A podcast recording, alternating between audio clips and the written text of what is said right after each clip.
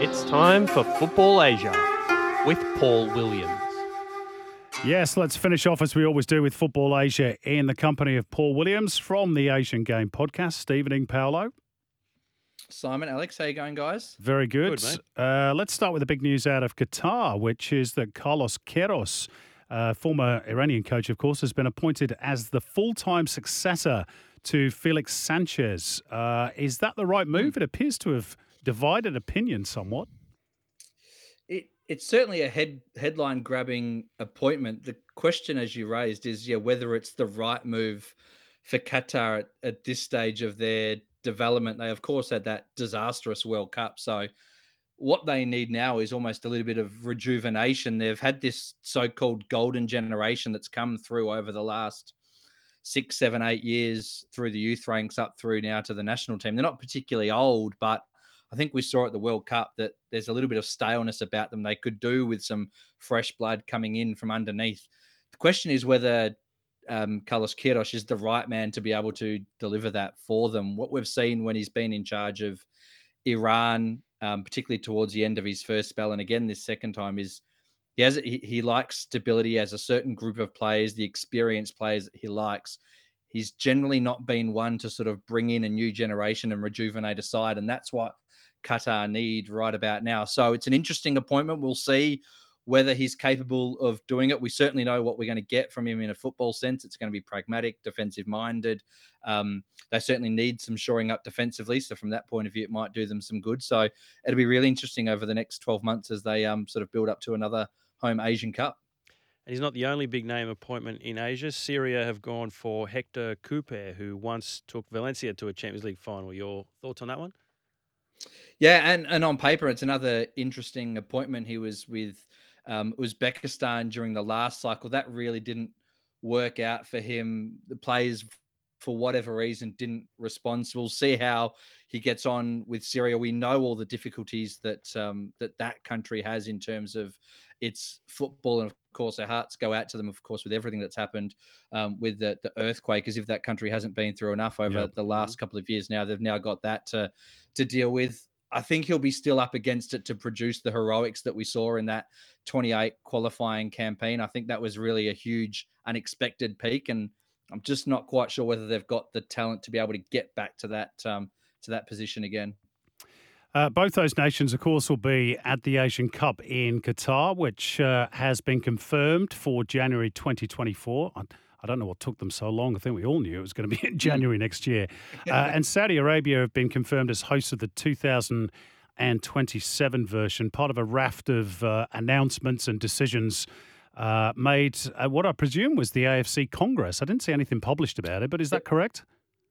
It was correct. Yeah, the AFC Congress was in um, was in Bahrain in last week's official confirmation that uh, Saudi Arabia will, will host the 2027 tournament, which we all knew anyway because they were the only bidder left in the running. So um, would have been quite something if they didn't win it. So um, unfortunate to see India drop out. I would have loved to have seen India host the tournament. I'd love to see them come back in perhaps for for 2031 because with another decade's development, they can start if they can start ticking off some of those milestones of their 25 year plan that we spoke about the other week. Then by 2031, they could be at a really interesting spot in their football development. And I'd love to see an Asian Cup in India. I think it would be um, I think it would be fantastic. But yeah, we're going to uh, to Saudi in 2027. Uh, you mentioned the Congress was in Bahrain. Um, that's where Sheikh Salman is from, of course. So good job that he mm. didn't have to travel. Uh, he's the president and was re-elected unopposed at the Congress on Thursday. Uh, sort of a two-part question: How do you see his reign? Uh, and is the balance of power now irrevocably in the west of the region when it comes to Asia? Uh, to answer the the last question first. Um, undoubtedly, the the balance of power is in the West. I think it has been for some time now. I think there was a, a chance when China were really emerging that they could have been um, uh, created a really powerful block in, in East Asia, but as they've they've faded away, the balance has really swung across to West Asia. As for for Sheikh Salman himself, I think it would be ultra generous to say there's been significant improvement in Asian football during his reign. I think We've seen the ACL wither in quality and relevance over that time when it probably should have gone the other way.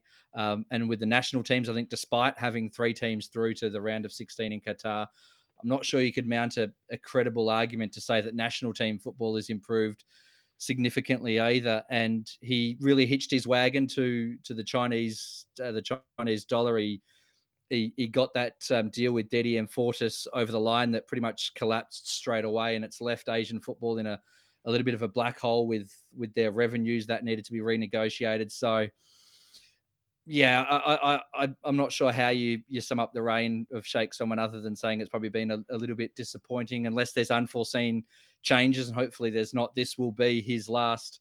Uh, term as AFC president, we will get new leadership in in 2027, um, and I think well, definitely by then Asia will be ready for it. I think Asia's ready for it now. Why why is there no challenger then, Paul? If if Asia's ready for a change, why was he unopposed? Mm, it's a very good question. Um, politics at the end of the day is is what it all comes down to, and um, it's it's what goes on in those uh, those uh, dark alleys in hotels and lobbies and back rooms and all of that seedy stuff that we don't really like to talk about, but unfortunately is um, is kind of important, and that tends to be what um, what decides these things. But yeah, certainly coming 2027, there will be uh, there will be change. It'll be interesting to see whether it's just one candidate that gets put up or whether there's a um, an election campaign proper.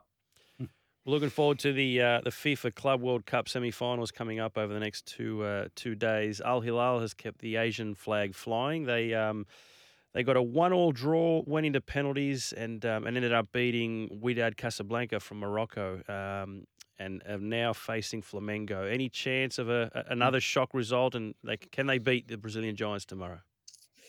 There's always a chance because you know reading some reports that Flamengo aren't in fantastic form coming into this tournament. So there's there's always a chance they'll be up against it. I suspect they've been heavily hit by injuries. There's a couple of players that are still missing from the World Cup. Salman Al Faraj, Yasser Al Shahrani, uh, Mohamed Al Baraik as well.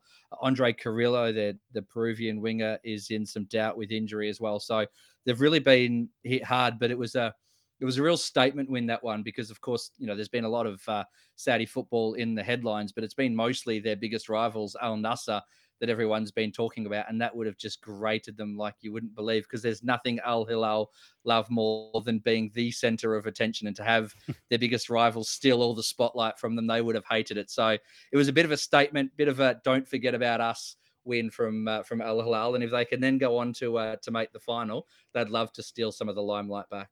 Well, sorry to disappoint Al Hilal fans, but uh, I'm going to talk about Al Nassr because Cristiano Ronaldo, he's off the mark. An injury time penalty for his club.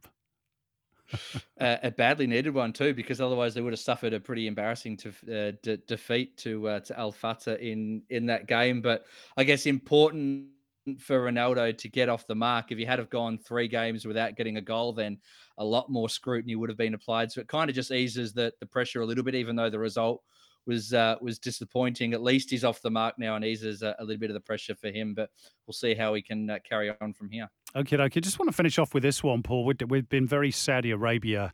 Uh, heavy in this hmm. chat, but it's you know that's where the news is at the moment.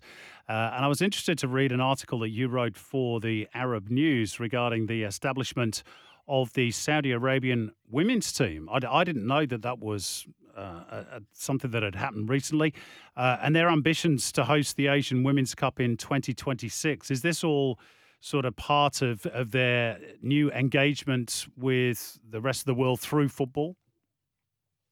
Uh, it certainly is. Yeah, they established their sort of women's football program back in in 2019, and they're really starting to accelerate that now. They've they've launched their their national team. I think they've got a, a, an under 23s and under 20s team as well. They've launched an under 17s national team this week as well. And there's been a lot of debate and discussion over the last week about the the, the Visit Saudi sponsorship of the World Cup. But the story that's really flown under the radar is the fact that they're bidding for the Women's Asian Cup in in 2026. They're going up against Australia because, of course, Australia's flagged their intentions to bid for that tournament as well. And we've seen the reaction here to the the suggestion that they might sponsor the the Women's World Cup. If Australia was to potentially lose that bid to to Saudi Arabia, you can imagine how that's going to go down as well. But they are genuinely serious about advancing um, women's football. They're trying to turbocharge everything as Saudi Arabia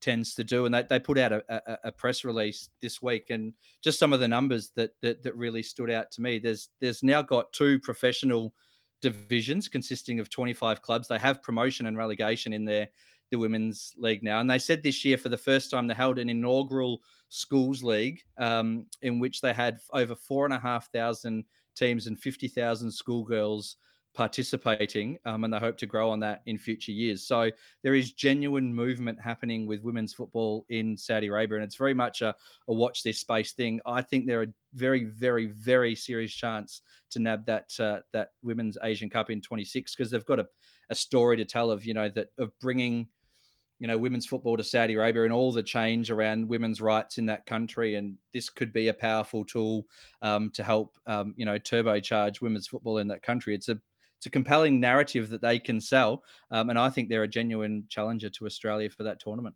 Twenty-five wow. professional women's clubs across two divisions. That's unbelievable. They've, they've doubled the hmm. amount of professional clubs in Australia at a stroke. Mind you, they've got the money to do so, haven't they? Hey, Paolo, it's a fascinating story. We're going to keep a, a, real close eye on what's going on in Saudi Arabia with regards to football. As ever, uh, you're the man to uh, talk us all through it. Thanks, mate. We'll speak to you next week. See you, Paul. Cheers, guys. Thanks, guys.